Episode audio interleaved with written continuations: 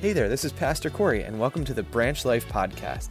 After you're done listening, I invite you to connect with us at branchlife.church to make sure you're up to date with everything going on at Branch Life. Want to share what you heard today?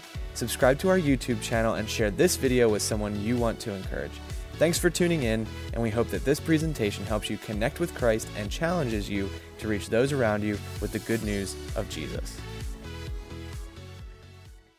If you have your Bibles, turn to 1 Corinthians chapter 8. 1 Corinthians chapter 8. We're going to dive into these three chapters tonight. And the theme of 1 Corinthians chapter 8 is broken religion.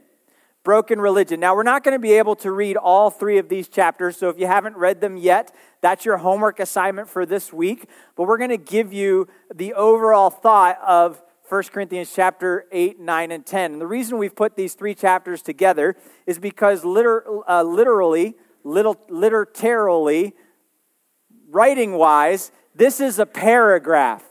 This is a paragraph that starts in chapter 8, verse 1, and ends in the last verse of chapter 10. This is a section that all goes together. It's a giant paragraph. It has all kinds of incredible truths that we're just going to be able to skim the surface of tonight. But the best way that we can sum it up for you here is when God sent a broken man named Paul to a broken church in Corinth, in a broken town, the city of Corinth, God was addressing the things that were broken, and he was offering hope and healing for each of those things.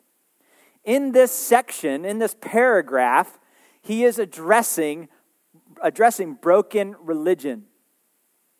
Now, you would probably agree with me that we have the same problem now. We are surrounded by broken religion. People look to all kinds of different religions to give them purpose in life.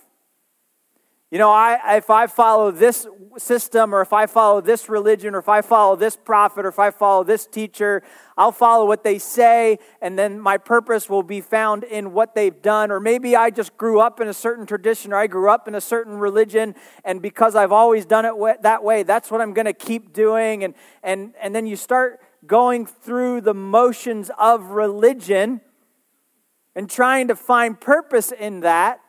What happens and what's happening in our culture is many people then find it empty. As a matter of fact, if you would talk to the average person about religion, most people would have a negative reaction. Oh, religion. That's done more harm than good in our, in our world and in our culture. We don't need religion. As a matter of fact, the millennials and on down, all the way to the newest generation, which I just heard this week, the youngest, the newest generation, they're calling the I generation. I thought that was appropriate, right? iPhone, iPod, all that stuff. So they're calling the I generations. The I generation, all the way to millennials, so people younger than me, uh, are abandoning religion in droves. You know, they're, they're just against the institution of religion. They're against being kind of told what to do, and they don't find any purpose or any meaning in it. If you would travel back in time to the city, the broken city of Corinth, you would find a lot of religious people who were walking around with an empty purpose. They would go from temple to temple and they would worship gods and goddesses and they would be involved in different practices. And there was religions from all over the world in this one city because it was the crossroads of the world. And so the Greeks were there with their Zeuses and their Hercules and their Hermes, and, and they were all hanging out, and people were worshiping those gods. And the Romans were there, and they brought their gods, and the Athenians were there, and they brought their philosophy and their thinking. And the Jews were there, and they brought this idea of the coming Messiah. And there was all kinds of religions in between the Asian religions, the northern religions, the southern religions. And so people in Corinth were real eclectic, man. They could pick and choose from all the different religions, and they didn't have to follow any one particular system. They could just kind of go with anything that they felt like worked for them. And as a result, the, the city of Corinth became one of the most morally corrupt cities of its day. Became known for its moral degradation lack of a moral compass and a guide. Whatever goes, whatever feels good, that's what I'm going to do. And God wrote to this broken morality. We talked about bad behavior a couple of weeks ago, and now he's addressing in, in chapter 8, 9, and 10 broken religion. You see, what happened in Corinthians that, that gives us the cue that this is about broken religion is they asked Paul, their leader who had moved on to another city, this question Can we eat meat from idols? And so in chapter 8, they came to this question. Now, this question is not a bad question. It's actually probably a, a pretty innocent question. It's a pretty logical question.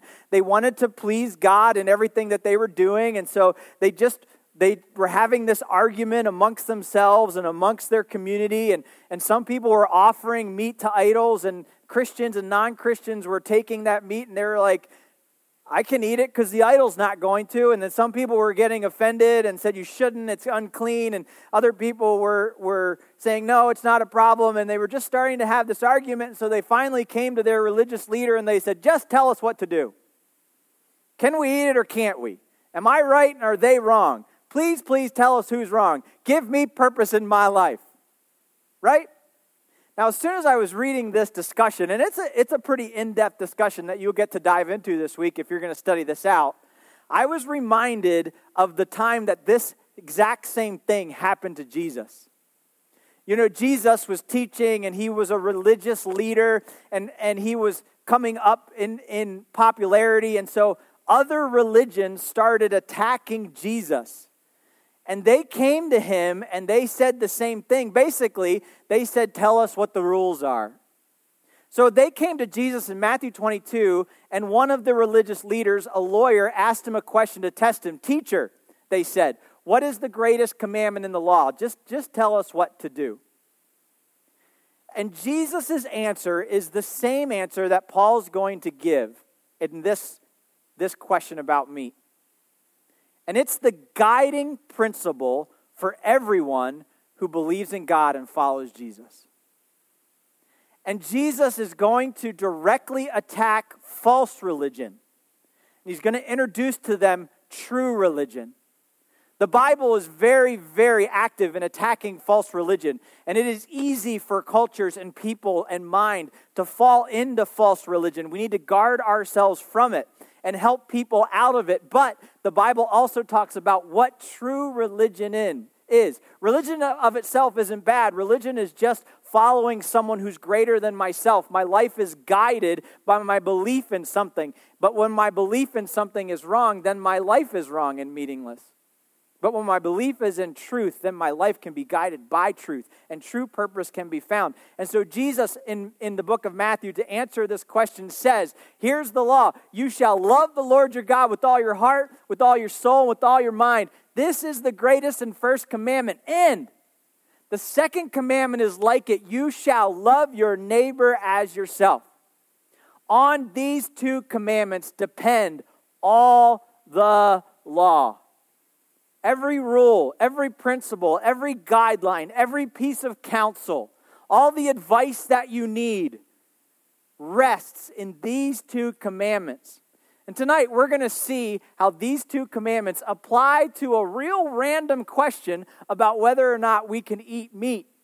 But realize that in 1 Corinthians chapter 8, 9 and 10, we're going to learn three marks of true religion three marks of true religion. Let's pray together. God, as we open your word and we try to understand it, will you move in our lives? Will you help us take spiritual steps forward? God, will you draw us closer to you? Will you help us to be able to follow you with everything that we are, to love you with all our heart, soul, and mind, Lord, and to love our neighbors as yourself? Speak to us tonight. In your precious name we pray. Amen. So in 1 Corinthians chapter 8, the first rule that we find, the first mark of true religion is simply this True religion says, love people more than knowledge. How many of you out there would consider yourselves to be a bookworm? You're a bookworm. You, you like books. You, how many of you would be a math geek, right? Or a math nerd? Uh, someone who's like a historian buff, right? You got the information of everything that's happened. How many of you are human spell checkers? You know how to spell every word right, right? These, these pieces of knowledge are extremely important. And there are a lot of people that academically pursue making what they know, their head knowledge, better and stronger. There's nothing wrong with knowledge. As a matter of fact, the Bible talks over and over again about the importance of knowing Christ, knowing who He is, knowing truth, and knowing doctrine. But there are so many religions out there that get hung up, it gets stuck on just knowing more stuff. And they start academically packing things into their brain. This was the problem in Athens, where all the philosophers were, where they would sit together and they would just kind of chew the fat over academic things, overthinking things, and they became really, really brain smart. But they kind of then lost true purpose and true meaning. And true religion, according to this chapter, is not about what you know, it's about what you do for others. Let me show you this in, in chapter 8. Chapter 8 starts off with this summary Knowledge, and the quotation marks, knowledge puffs up. I'm smarter than you are, right? That's kind of the idea with knowledge puffs up. This is, this is what happened every time your teacher gave back your tests in school. Do you remember? And you got your test and you looked at the top and there was a red mark on it. Mine always said C. plus. It's real exciting, right? And you're, you get yours and you see your score, and then sure enough, the person behind you goes, What'd you get? And I was like, C plus, man. Bam! Right? No, you're like, I, I don't want to show you because I don't want to. And, and oh, you got an A plus. Oh, you got an A plus. And there was always that kid that was like, what'd you get? I got a 99 and I did so bad. Oh, you got a 99 and you did so bad. And they're basically just going, I'm smarter than you are, right? Knowledge puffs up. When you think you know it all, you can become a jerk. Christians, we can get real bad at this. We, we claim to know and understand the truth. And then, somewhere in our pursuit of truth, that knowledge of truth then causes us to become haughty, prideful, and pious. And we start looking down our nose at other people. This is exactly what Paul was warning against when he said, Knowledge puffs up, but love builds up. It's not that you are smarter and know more things than the people around you. True religion, when you follow Christ, you are taught to lift up people around you, no matter where they are in their, in their smarts, no matter where they are in their life. The Bible says to love the Lord your God with all your heart and to love your neighbor as yourself. When you love someone, you build them up. If anyone loves God, God is you, you are then known by God. It's powerful truth. He then goes on to explain. Remember, they asked if we can eat meat. He goes, We know that an idol has no real existence and that there is no God but one. So he's addressing the problem that they're having. There's so many gods, there's so many idols. The idol's not going to eat the meat because we happen to know that the idol is not real. That is true knowledge. We know that as a fact. But that is not the most important factor in whether or not you eat the meat. Yes, you can eat the meat because the idol's not going to eat the meat. That's not the problem. The problem is your brother. If food makes my brother stumble, I will never eat meat lest I make my brother stumble. You see, a lot of false religion says, I'm right and you're wrong. A lot of false religion says it's my way or the highway.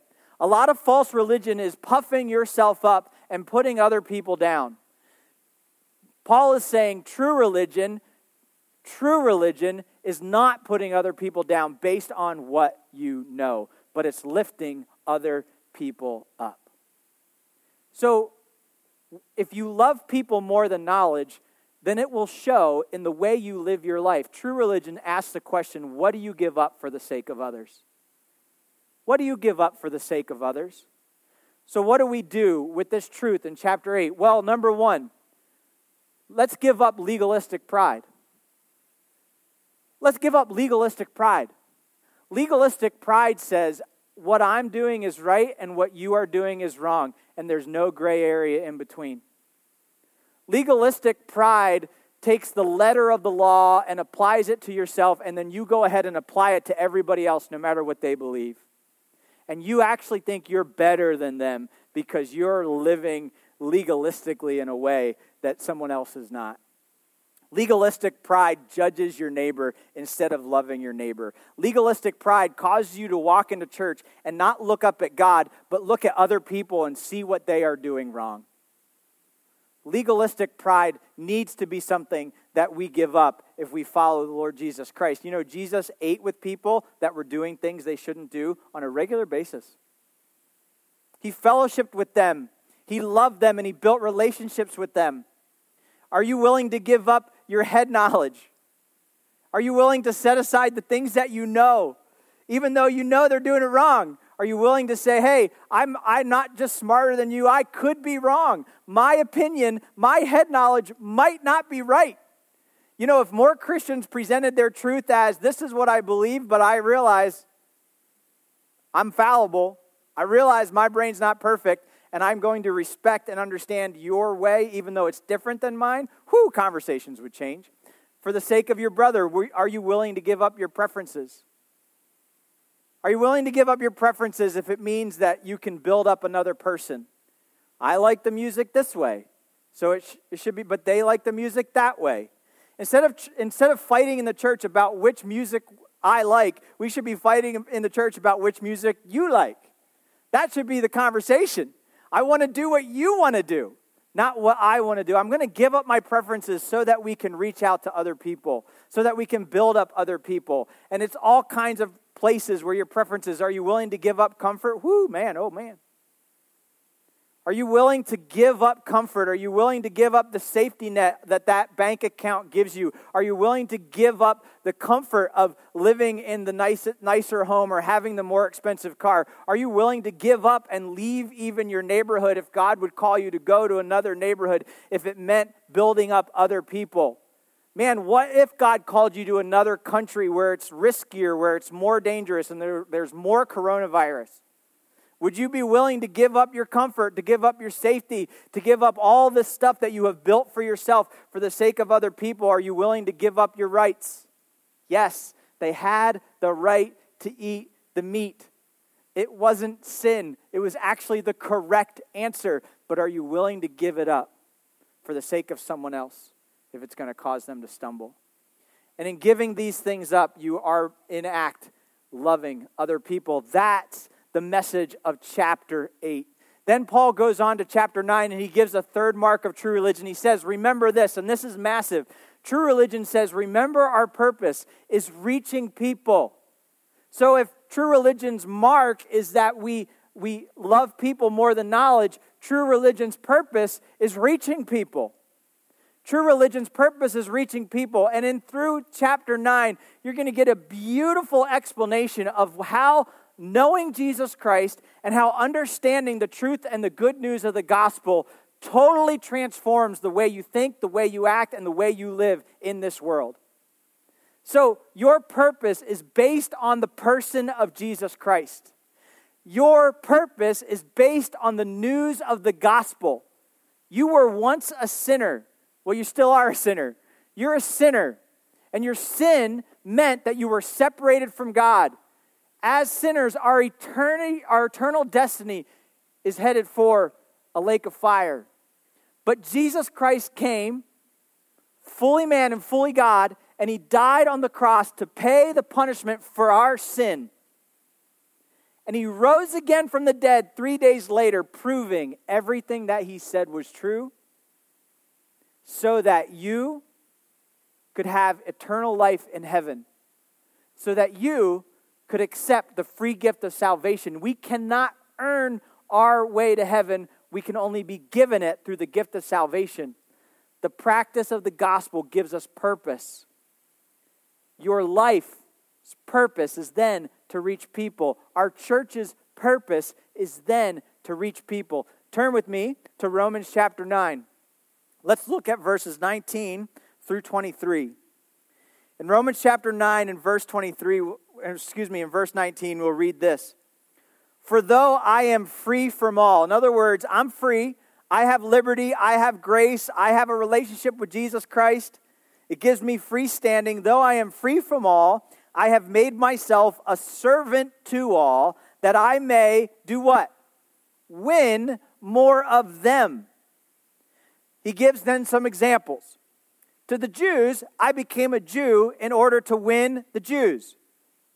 To those under the law, I became as one under the law, though not being myself under the law, that I may win those under the law. To those outside the law, I became as one outside the law, not being outside of God's law, but under the law of Christ, that I might win those outside the law. To the weak, I became weak, that I may win the weak. I have become all things to all people, that by all means I might save some. I do it all for the sake of the gospel, that I may share with them in its blessing when you know that your sins have been forgiven because Jesus came and died on the cross for you, and you've accepted the free gift of salvation, you have received the gospel, your purpose then becomes to share the gospel with as many people as possible before you enter into glory. That becomes your life's mission. And so Paul says in this paragraph that he does everything that he does to win more of them that by all means I might save some. Now, every theologian in the room just went, Paul, Paul, Paul, Paul, Paul, Paul, Paul, Paul. You don't save anybody. Paul, Paul, Paul, come on, man. It's not your job to save people, it's God's job to save people. Ha ha ha. See what I know? See what my knowledge says? I'm looking at Paul, inspired by the Holy Spirit, and Paul says, I have the responsibility to save some. Of course, we know it's God who gives the increase. But God says some water and some plant. That seems to me to be action verbs. That seems to me to be marching orders. And when Paul emphasizes what true religion says, it says, hey, when we love our neighbors, the most loving thing we can do is give them the gospel to show them what eternity could be different, to share with them the blessings that God gives to those that follow him. He says it's all about it. For the sake of the gospel, you see, true religion is totally transformed by the gospel of Jesus Christ. True religion is founded on the gospel. So in 1 Corinthians chapter 9 and verse 26, he says, So do not run aimlessly. Do not run aimlessly. And do not, I do not box as one beating the air. So you're in here tonight and you may have, uh, you may be a, a Christian, you're someone who's following Lord Jesus Christ. And if I would ask the question, how many of you hope that somebody gets saved in your life this year? Every good Christian would raise their hand and say, Me, me, I hope that someone gets saved probably every church that believes the gospel, if we would go to that church and we say, Hey, do you hope that people get saved this year in your church? Everybody in their church would go, Me, me, I hope people get saved. The Bible says very clearly in chapter 9 of 1 Corinthians, it's not enough just to hope that people get saved. We're supposed to have a plan. It's kind of like if you were a boxer, right? And I, I brought these handy dandy sparring gloves with me so that you would never forget this point. Here's what we're not supposed to do when we're boxing. I'm I'm going to get you. I'm going to I'm going to I'm going to beat you, right? Look at me. I'm a I'm a boxer. I'm I'm a boxer. I hope that I knock out my opponent. I'm going to get him. That's dumb, right? That's kind of stupid. That is most Christians' approach to reaching people for Jesus. I hope you get saved. It'd be really nice someday if maybe you would know Jesus. I just, I'm going to just cross my fingers and maybe one of these will land. No. He says, like an athlete, we have a plan.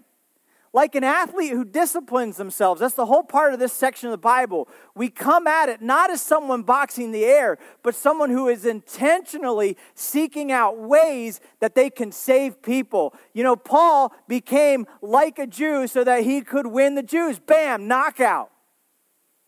For people that were following a certain law, he followed that law so he could win them. Knockout. He became all things to all men, and when someone was weak, he came weak so that he would be able to win them for Christ. Knockout. And wherever Paul went, whether he was on a ship, whether he was in jail, whether he was traveling, whether he was on house arrest, whether he was in Corinth helping a broken church, he was always having conversations. He was always talking to people and meeting up with people. He was always having a strategy and a plan so that people around him would come to Christ. Like a disciplined athlete he was going after people. So, I don't know if I can advance this with the gloves on. Don't just hope people get saved. Don't just hope. Have a specific plan and work hard so that you might save some. Oh, but but Josh, it's not me that saves people, it's God. I know. But he wants to use you. And by God's will and grace, if you have a plan, if you go after it, if you're active in it, God will use you to reach many people with the good news. Why not you? Why not your friends? Why not your family?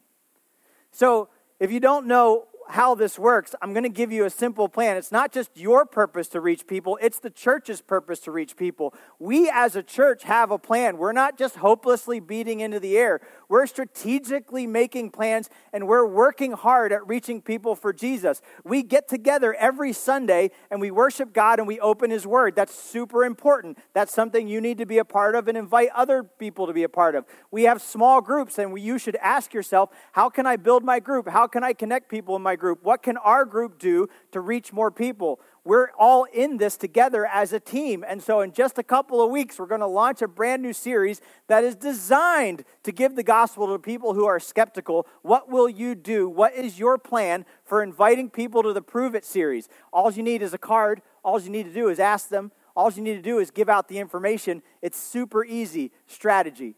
What about Easter? What can you do for Easter? And then individually, we've, we've preach this over and over again, and we want you to pray, invest, invite. Every day, pray for people to get saved. That's the plan. Every day, pray by name for people to come to Christ. Are you doing it? If you're not doing it, that means you're not being disciplined. That means you're randomly flailing your arms in the air saying, I hope, I hope, I hope, when you should be on your knees saying, God, please, God, please, God, please. And if we get this prayer thing down every day, the rest is history. Wait and see what God does in your life. As you're praying, then invest, build relationships, be a person who loves your neighbor. Go mentor in the middle school. Go help with the Pottstown Area Children's Foundation. Be a part of serving your neighbors and your town and your coworkers and your teammates. And then open your mouth and invite them to Christ. Have the conversation in your car. Make the phone call. Shoot the text message off. Record your testimony video. Get baptized. We'll record your video. We'll post it online for you. Then follow up with everybody and see what God does. But let's do this together. This is what we are a part of as Branch Life Church, reaching people with the good news of the gospel. So ask this question Are people in my life getting saved? Ask yourself Are people in my life getting saved? Yes or no? If the answer is no, what needs to change? Prayer first, invest always, invite regularly. What can you do to see people come to Christ? And the third lesson that we give, and we'll end our time with this, is, is the overarching ending. True religion says in chapter 10, love God and love people. True religion says in chapter 10 to love God and love people. So your life's practice should be to love God and to love people. Your, our church's practice should be to love God and to love people. That is what we do. That is why we gather, to love God and to love people. So he sums up the entire conversation in this paragraph in this way. So whether, therefore, you eat or drink, whether you eat the meat or not, or whatever you do, do all of it for the glory of God. Give no offense to the Jews or to the Greeks or to the church of God. Don't, don't offend your brothers, don't offend your people around you. But just as I try to please everything and everything I do, not seeking my own advantage, but that of many, they may so that they may be saved. Some of you in here tonight have really been offensive to other people. You've treated people poorly. You've talked to them in a harsh way on the phone. You have lashed out with your words or with your actions. You have torn people down. Listen, Christian, we should not be people that tear other people down for the sake of the gospel. We should be building other people up.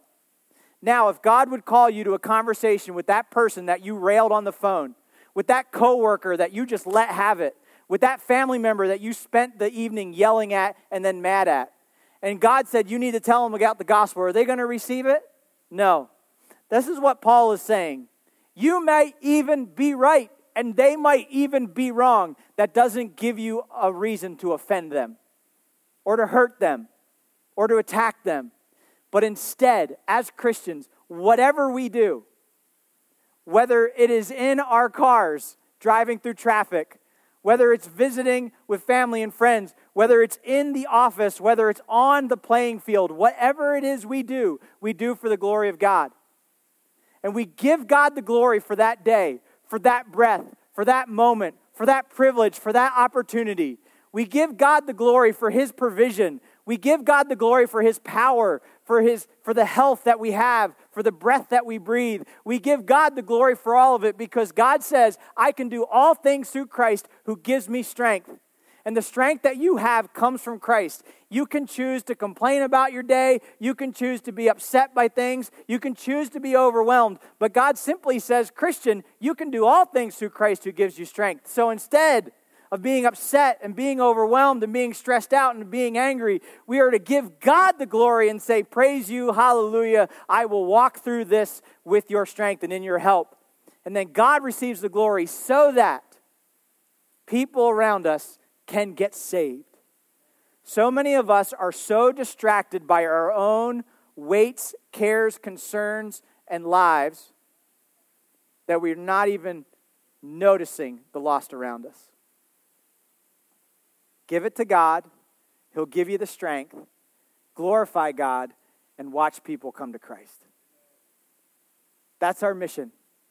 So, whether therefore you eat or drink, or whatsoever you do, do all to the glory of God, so that they might be saved. So, do everything for the glory of God, so that they might be saved. How do we fix broken religion? Listen, if you're a part of a religion that doesn't believe in the gospel and the Lord Jesus Christ, I want to invite you into a personal relationship with God tonight. And it's pretty simple God can only be glorified. God is only glorified when we're walking in the person and work of Jesus. So if you're here tonight and you say, I don't have meaning or I don't know what my religion is or what I've been following, tonight I want to invite you to follow Jesus. He's calling you to a relationship with Himself. And it's as simple as saying, God, I know I'm a sinner. I believe that Jesus died and rose again for my sins, and I want to accept the free gift of salvation. You can do that right now in this moment. After the service, we're going to have prayer team members up here. And if you have questions about faith, what it means to follow God, or how to get saved, come up and talk with one of those prayer team members. We'd love to do that. But if you're trying to fix broken religion, ask yourself this question Is God glorified in this action, in this work, in this conversation, in this choice? And then number two, are people getting saved? Are people getting saved? That's what God calls us to do when He calls us to love the Lord your God with all your heart and to love your neighbor as yourself. So, what do we do? Worship God passionately. Man, worship God passionately. Every chance you get, every opportunity, worship God on that morning walk. Worship God when we sing together in church. Worship God in those quiet moments of prayer. And then do everything you can to love your neighbor and support people around you who are doing the work of building other people up. Tomorrow night on our Facebook live chat, we're going to talk about three ways you can help people go to heaven. So join us for that. Spread the word that it's going to happen. We'll share the gospel during this time for people that are interested in hearing it. But tonight, I want to allow you to reflect for just a couple of minutes on what God may have for you tonight. So, what, what is your plan to reach people for Christ? What can you do specifically to, to love your neighbor? What can you do to strengthen your prayer life? What can you do to invest in others? What can you do to invite people to Jesus? Would you spend a couple minutes and ask the Holy Spirit to talk to you about your response tonight? And then for all of you that have joined us tonight, we'd love for you to fill out these cards. We'll collect them at the dismissal time. If you have any prayer requests, if you'd like to take any next step steps, let us know, and uh, we'll follow up with you through this time. Let's bow for a time of quiet reflection.